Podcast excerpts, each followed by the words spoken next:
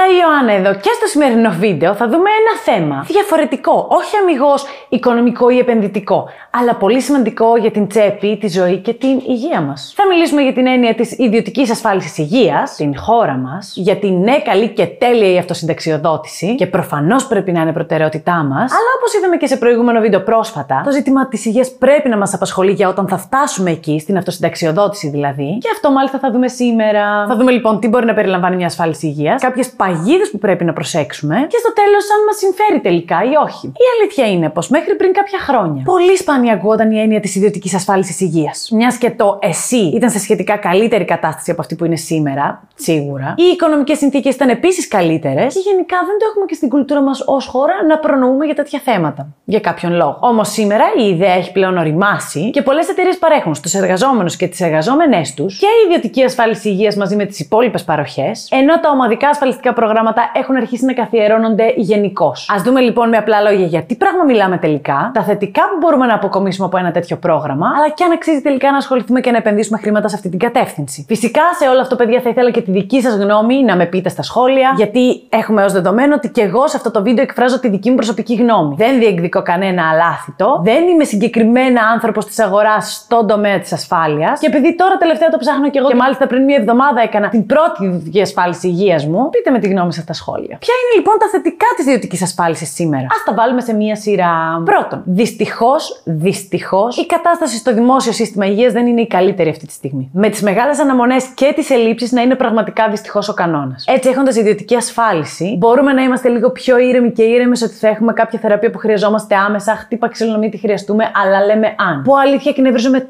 τόσο πολύ με αυτό το πράγμα. Αλλά εντάξει, βάζω μια άνω τελεία εδώ, γιατί το σύστημα υγείας θα πρέπει να το πιάσουμε σε άλλο βίντεο συγκεκριμένο. Τώρα, νούμερο 2. Σε συνέχεια του παραπάνω. Απολαμβάνουμε εμείς και η οικογένειά μας αυτές τις σύγχρονες και υψηλής ποιότητας υπηρεσίες, χωρίς να μας ενδιαφέρει το κόστος, το οποίο μάλιστα σε πολλές περιπτώσεις μπορεί να φτάσει και τις πολλές χιλιάδες ευρώ, καθώς το μόνο κόστος που μας ενδιαφέρει είναι αυτό της ασφάλισης υγείας που πληρώνουμε κάθε μήνα. Προσοχή βέβαια εδώ στα ψηλά γράμματα για την συμμετοχή του ασφαλισμένου ή της ασφαλισμένης. Γενικά, πολύ προσοχή στα συμβόλαια, θα τα πούμε και λίγο παρακάτω. Και νούμερο 3, τέλος Τέλος, λόγω της μεγάλης ποσότητας ασφαλιστικών εταιριών και προϊόντων, υπάρχει μεγάλη γκάμα από προγράμματα εκεί έξω που ενδεχομένως μας βολεύουν. Ακόμα υπάρχει η δυνατότητα συνδυασμού εταιριών και προγραμμάτων προσαρμοσμένων στις ανάγκες μας. Δηλαδή η ηλικία, επικινδυνότητα επαγγέλματος, οικογενειακή κατάσταση, χρόνια νοσήματα και πολλά πολλά άλλα. Τώρα καλά όλα αυτά. Όμως υπάρχει ένα πρόβλημα. Οι ασφαλιστικές εταιρείες είναι επιχειρήσεις που σε αντίθεση με το κράτος και τη δημόσια ασφάλεια επιθυμούν να βγάλουν κέρδος. Αυτό δηλαδή πρακτικά σημαίνει ότι δεν χαίρονται και ιδιαίτερα όταν έρχεται η ώρα της πληρωμής της δικής τους, όχι της δικής μας που τους πληρώνουμε κάθε μήνα. Επομένως, το βασικό αρνητικό στην ιδιωτική ασφάλιση μπορεί να εντυπωστεί τότε, όταν έρθει η ώρα να ανοίξει το πορτοφόλι. Τι σημαίνει αυτό, Ότι αν δεν έχουμε προσέξει, παιδιά, πάρα πολύ το συμβόλαιο, το οποίο μας παρέχει την ασφάλιση υγείας, υπάρχει σοβαρή πιθανότητα να βρεθούμε προεκπλήξεως τη χειρότερη δυνατή στιγμή. Αυτό γιατί ίσως δεν έχουμε προσέξει τα λεγόμενα ψηλά γράμματα. Αυτά μπορεί να περιλαμβάνουν εξαιρέσεις από την ασφαλιστική κάλυψη, για τις οποίες ούτε είχαμε ιδέα. Τυχαίο παράδειγμα. Μπορεί το συμβόλαιο μας να λέει συγκεκριμένα ότι δεν μας καλύπτει έξοδο που κάνουμε στην χ κλινική, εμείς να εισαχθούμε πηγόντως εκεί επειδή είναι η πιο κοντινή σε εμάς. Και αφού βγούμε και οφείλουμε 10.000 ευρώ να πάμε στην ασφαλιστική μας εταιρεία και να μας ρίξει άκυρο. Άσχημο πράγμα να πληρώνεις για χρόνια και τη μία φορά που όντως θα χρειαστεί η ασφαλιστική σου να πληρώσει γι' αυτό να μην πληρώσει τελικά. Πέρα όμως από αυτό, παιδιά, δηλαδή τους όρους που πρέπει να τους διαβάσουμε πολύ προσεκτικά και εξονυχιστικά από πριν και να ξέρουμε από πριν σε τι συμφωνούμε και πληρώνουμε, πραγματικά δεν βρίσκω άλλο αρνητικό στην ιδιωτική ασφάλιση υγείας. Και ένα μάλιστα ακόμα θετικό σημείο που λίγοι ξέρουν αλλά είναι ιδιαίτερα σημαντικό είναι πω βάσει νόμου όσα συμφωνήσουμε με κάποια ασφαλιστική εταιρεία για την ασφάλιση υγείας μας συνεχίζουν να ισχύουν για όσα χρόνια πληρώνουμε το συμβόλαιό μας. Με λίγα λόγια, δεν μπορεί καμία ασφαλιστική να αλλάξει τους όρους ή να μας μεταφέρει σε κάποιο άλλο πρόγραμμα, θερώντα μας καλύψεις και παροχές, ούτε να προσθέσει ψηλά γράμματα και γενικώς να μας βλάψει. Αυτό σημαίνει ότι αν κάνουμε σήμερα ένα συμβόλαιο, μέχρι να το τερματίσουμε αυτό θα ισχύει ίδιο και απαράλλακτο όσο το πληρώνουμε. Όσο το πληρώνουμε όμως, ε, αν σταματήσουμε ή αν αργήσουμε έστω και μία μέρα, θεωρείται καταγγελία της σύμβασης από μέρους μας και αυτό μπορεί μετά να αλλάξει. Κλείνοντας, η δική μου γνώμη είναι θετική και πιστεύω πως με ένα λογικό για τον κάθε έναν μας και την κάθε μία από εμάς κόστος, πρέπει να έχουμε μια μορφή ιδιωτικής ασφάλισης υγείας έτσι όπως είναι η κατάσταση στην υγεία στην Ελλάδα σήμερα, για την κακιά την ώρα που λέμε και για να γλιτώνουμε παιδιά άβολες στιγμές. Βέβαια, για να είμαστε σίγουροι και σίγουροι ότι επιλέγουμε σωστά και αποφεύγουμε τις παγίδες, πιστεύω πως το καλύτερο που μπορούμε να κάνουμε είναι να μιλήσουμε με έναν άνθρωπο της αγοράς για να μας καθοδηγήσει και να είμαστε ασφαλείς. Μάλιστα, θεωρώ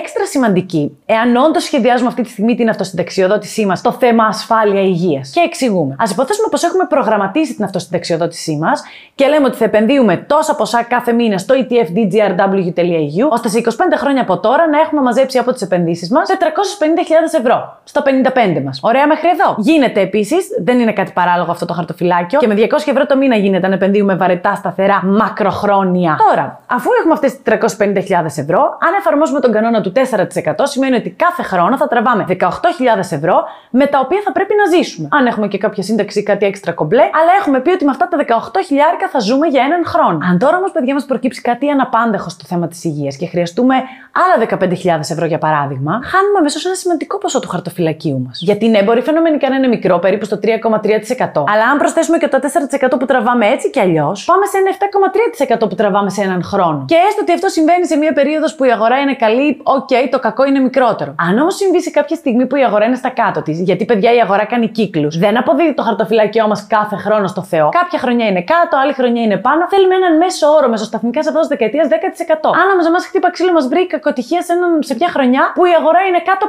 5% ας πούμε. Θα συμβούν τα εξής. Η αξία του είναι 427.500 ευρώ, μείον τις 15.000 ευρώ για το απρόπτο, μείον τα 18.000 για τα πάγια έξοδά μας, πάμε στις 394.500 ευρώ ξαφνικά. Έχουμε χάσει σχεδόν παιδιά μέσα σε μια στιγμή το 12% του χαρτοφυλακίου μας που το έχουμε μαζέψει και το έχουμε φτιάξει με κόπο. Άρα, αυτό που κάνουμε είναι να συνυπολογίσουμε και ένα μηνιαίο ασφάλιστρο υγείας, το ποσό που κρίνουμε ότι θα χρειαστούμε όταν αποφασίσουμε τελικά να αυτοσυνταξιοδοτηθούμε και όλα θα πάνε καλά. Πώς θα αυτοσυνταξιοδοτηθούμε όμως τώρα; Γιατί θα με πείτε, OK, ωραίο το παράδειγμα, αλλά πώς θα φτάσουμε να έχουμε 450.000 ευρώ, σχεδόν μισό εκατομμύριο; Αυτό πραγματικά είναι το πιο απλό κομμάτι. Αποταμιεύουμε και επενδύουμε κάθε μήνα, παιδιά, όσο περισσότερα χρήματα μπορούμε σε ένα επενδυτικό εργαλείο το οποίο πιστεύουμε ότι θα συνεχίζει να αποδίδει έτσι. Προφανώς, επειδή απέδιδε στο παρελθόν, δεν σημαίνει ότι θα αποδίδει και στο μέλλον. Δεν υπάρχει αυτό το πράγμα στις επενδύσεις, γι' αυτό λέμε ότι δεν υπάρχουν επενδύσεις χωρίς ρίσκο. Αλλά εγώ συγκεκριμένα έχω κάνει την έρευνά μου, έχω κάνει τη μελέτη μου και με την ομάδα και έχουμε καταλήξει ότι μας βολεύει και μας συμφέρει το ETF dgrw.eu. Πρώτο και κύριο γιατί είναι αφορολόγητο. Δηλαδή, όσο μεγαλώνει το ETF σε υπεραξία, αλλά και όλα τα μερίσματα που μας δίνει κάθε τρίμηνο, γιατί δεν θα περιμένουμε 30 χρόνια να αρχίσουμε να πληρώνουμε τις επενδύσεις μας,